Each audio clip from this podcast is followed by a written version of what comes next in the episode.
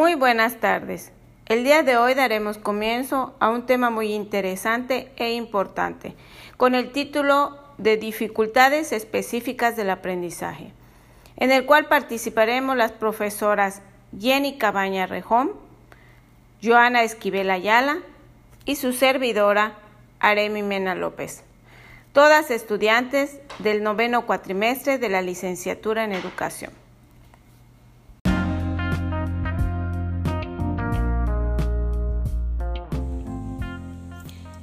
Daremos comienzo definiendo qué se entiende por dificultad especial en el aprendizaje.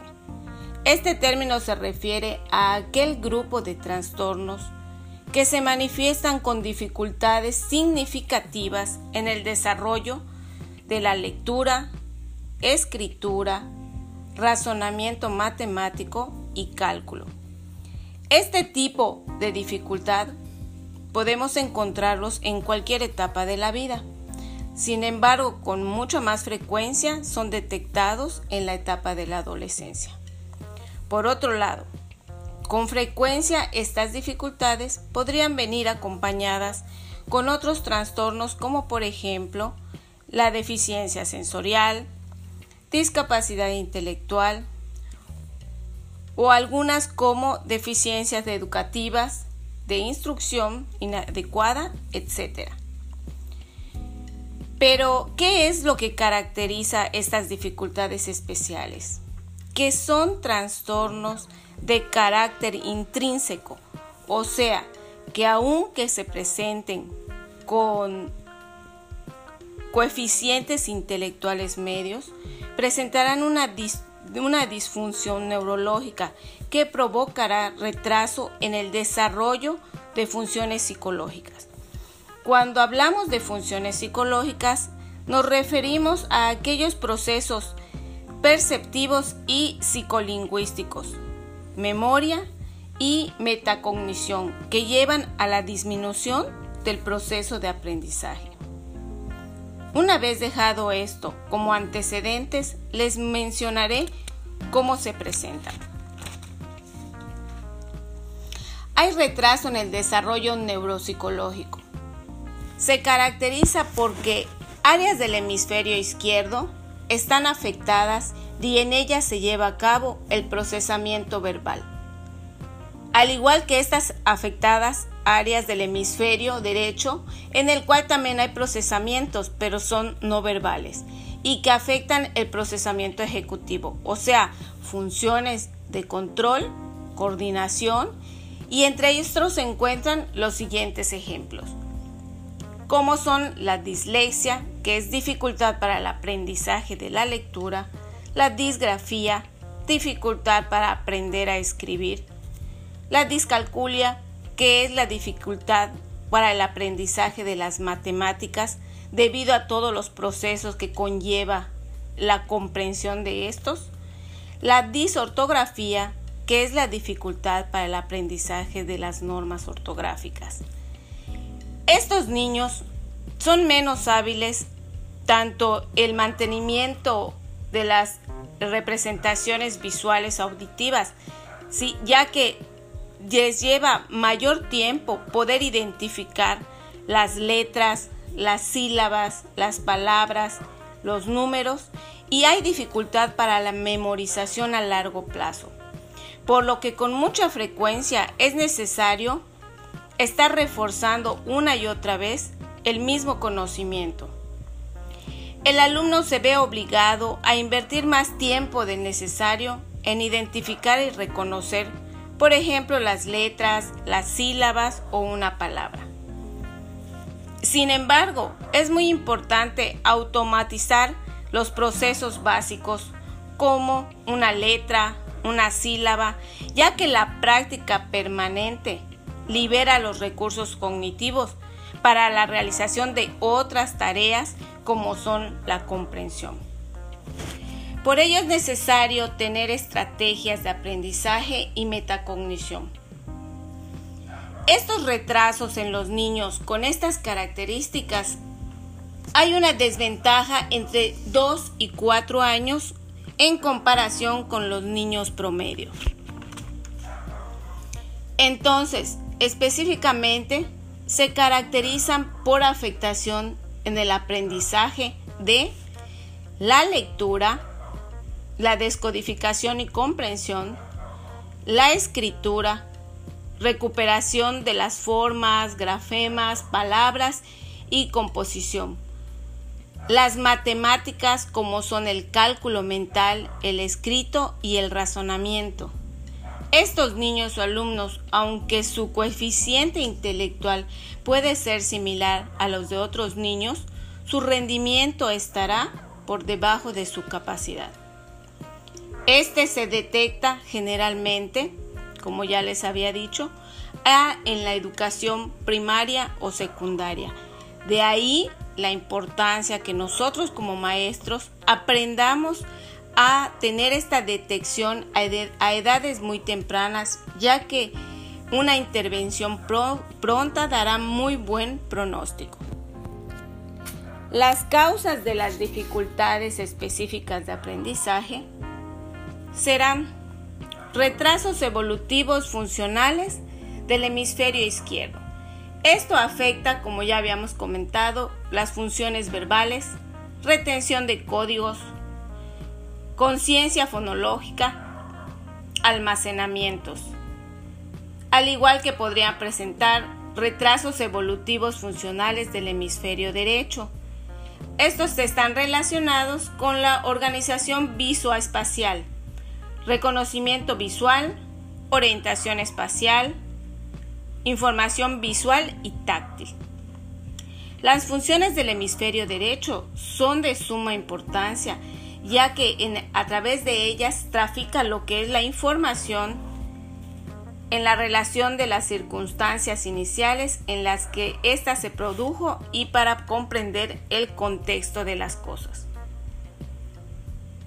Otra causa podría ser retrasos evolutivos funcionales del lóbulo frontal y el córtex prefrontal, que son información de la memoria que no se puede retener a largo plazo, funciones ejecutivas. Cuando hablamos de funciones ejecutivas estamos hablando de tener la capacidad de planificar, organizar, real, realizar movimientos motores, y también hay inhibición en la conducta. Y también podrían ser que aparecieran dificultades específicas del aprendizaje que pueden darse conjuntamente con otros trastornos que ya hemos mencionado, pero no son consecuencia de ellos. A diferencia de otros tipos de dificultades de aprendizaje, estos llevan un poco más de tiempo la detección debido a que aquí es necesario la intervención de personal médico para la detección a través de tomografías y poder dar un diagnóstico adecuado, y una vez teniendo este, poder realizar toda la intervención educativa necesaria para el apoyo a estos niños. A continuación, la maestra Jenny nos estará explicando todo lo relacionado con las diferencias con otros trastornos.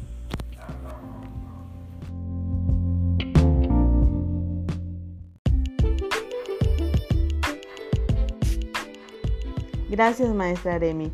La diferenciación nos dice que los trastornos o deficiencias determinadas son catalogadas dificultades de aprendizaje.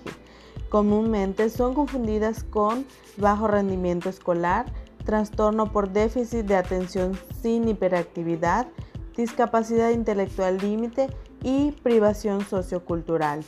Los problemas vienen raramente solos, es decir, los alumnos suelen presentar problemas como rechazo escolar, retraimiento, baja autoestima, disminución o pérdida de apoyos afectivos.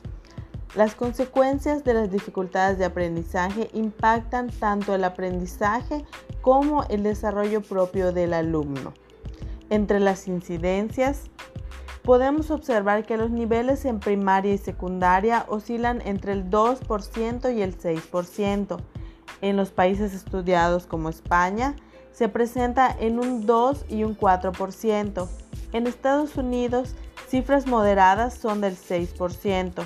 cifras que persisten entre el treinta y tres y el ochenta y ocho por ciento. Normalmente se presentan desde el primer curso escolar hasta el cuarto curso escolar en los alumnos.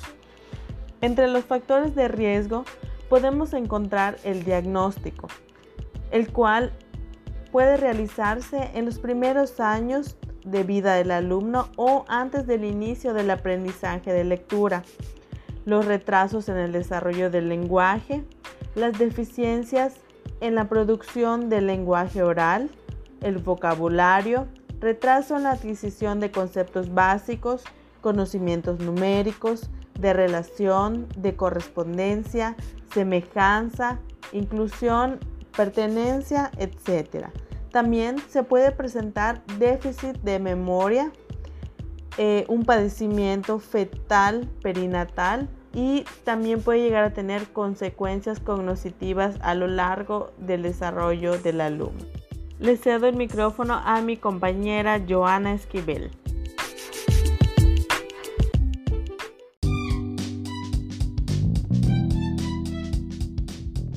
Sección de pronósticos. Las dificultades específicas de aprendizaje no siempre son de gravedad, ni siempre se dan en condiciones educativas, familiares o escolares. Varían de unos alumnos a otros. De igual manera, se dice que cuando en las dificultades específicas de aprendizaje no hay influencia por parte de la escuela ni la familia, el problema ya es del alumno, por lo que se debe de detectar en los primeros tres años de primaria. Por lo que en ese lapso se dan adaptaciones curriculares, como lo son las, las asesorías, por lo que esto permitirá pues, regularizar de cierta manera al alumno. Se comenta que si la intervención se atiende fuera de tiempo, el proceso no tendrá los resultados esperados.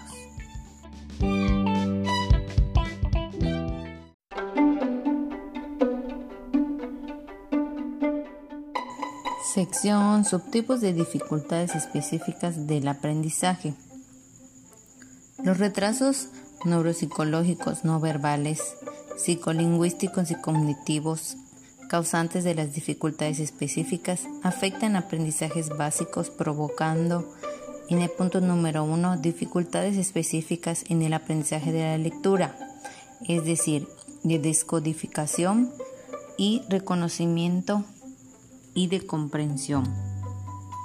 Es decir, cuando se trata de la lectura, de entender que no solo es el significado de las palabras y del texto, es decir, tenemos que aprender a leer y saber leer, cómo lo interpretas y cómo lo transmites. En el punto número dos, dificultades específicas en el aprendizaje de la escritura, lo que vienen siendo las disgrafías y composición escrita.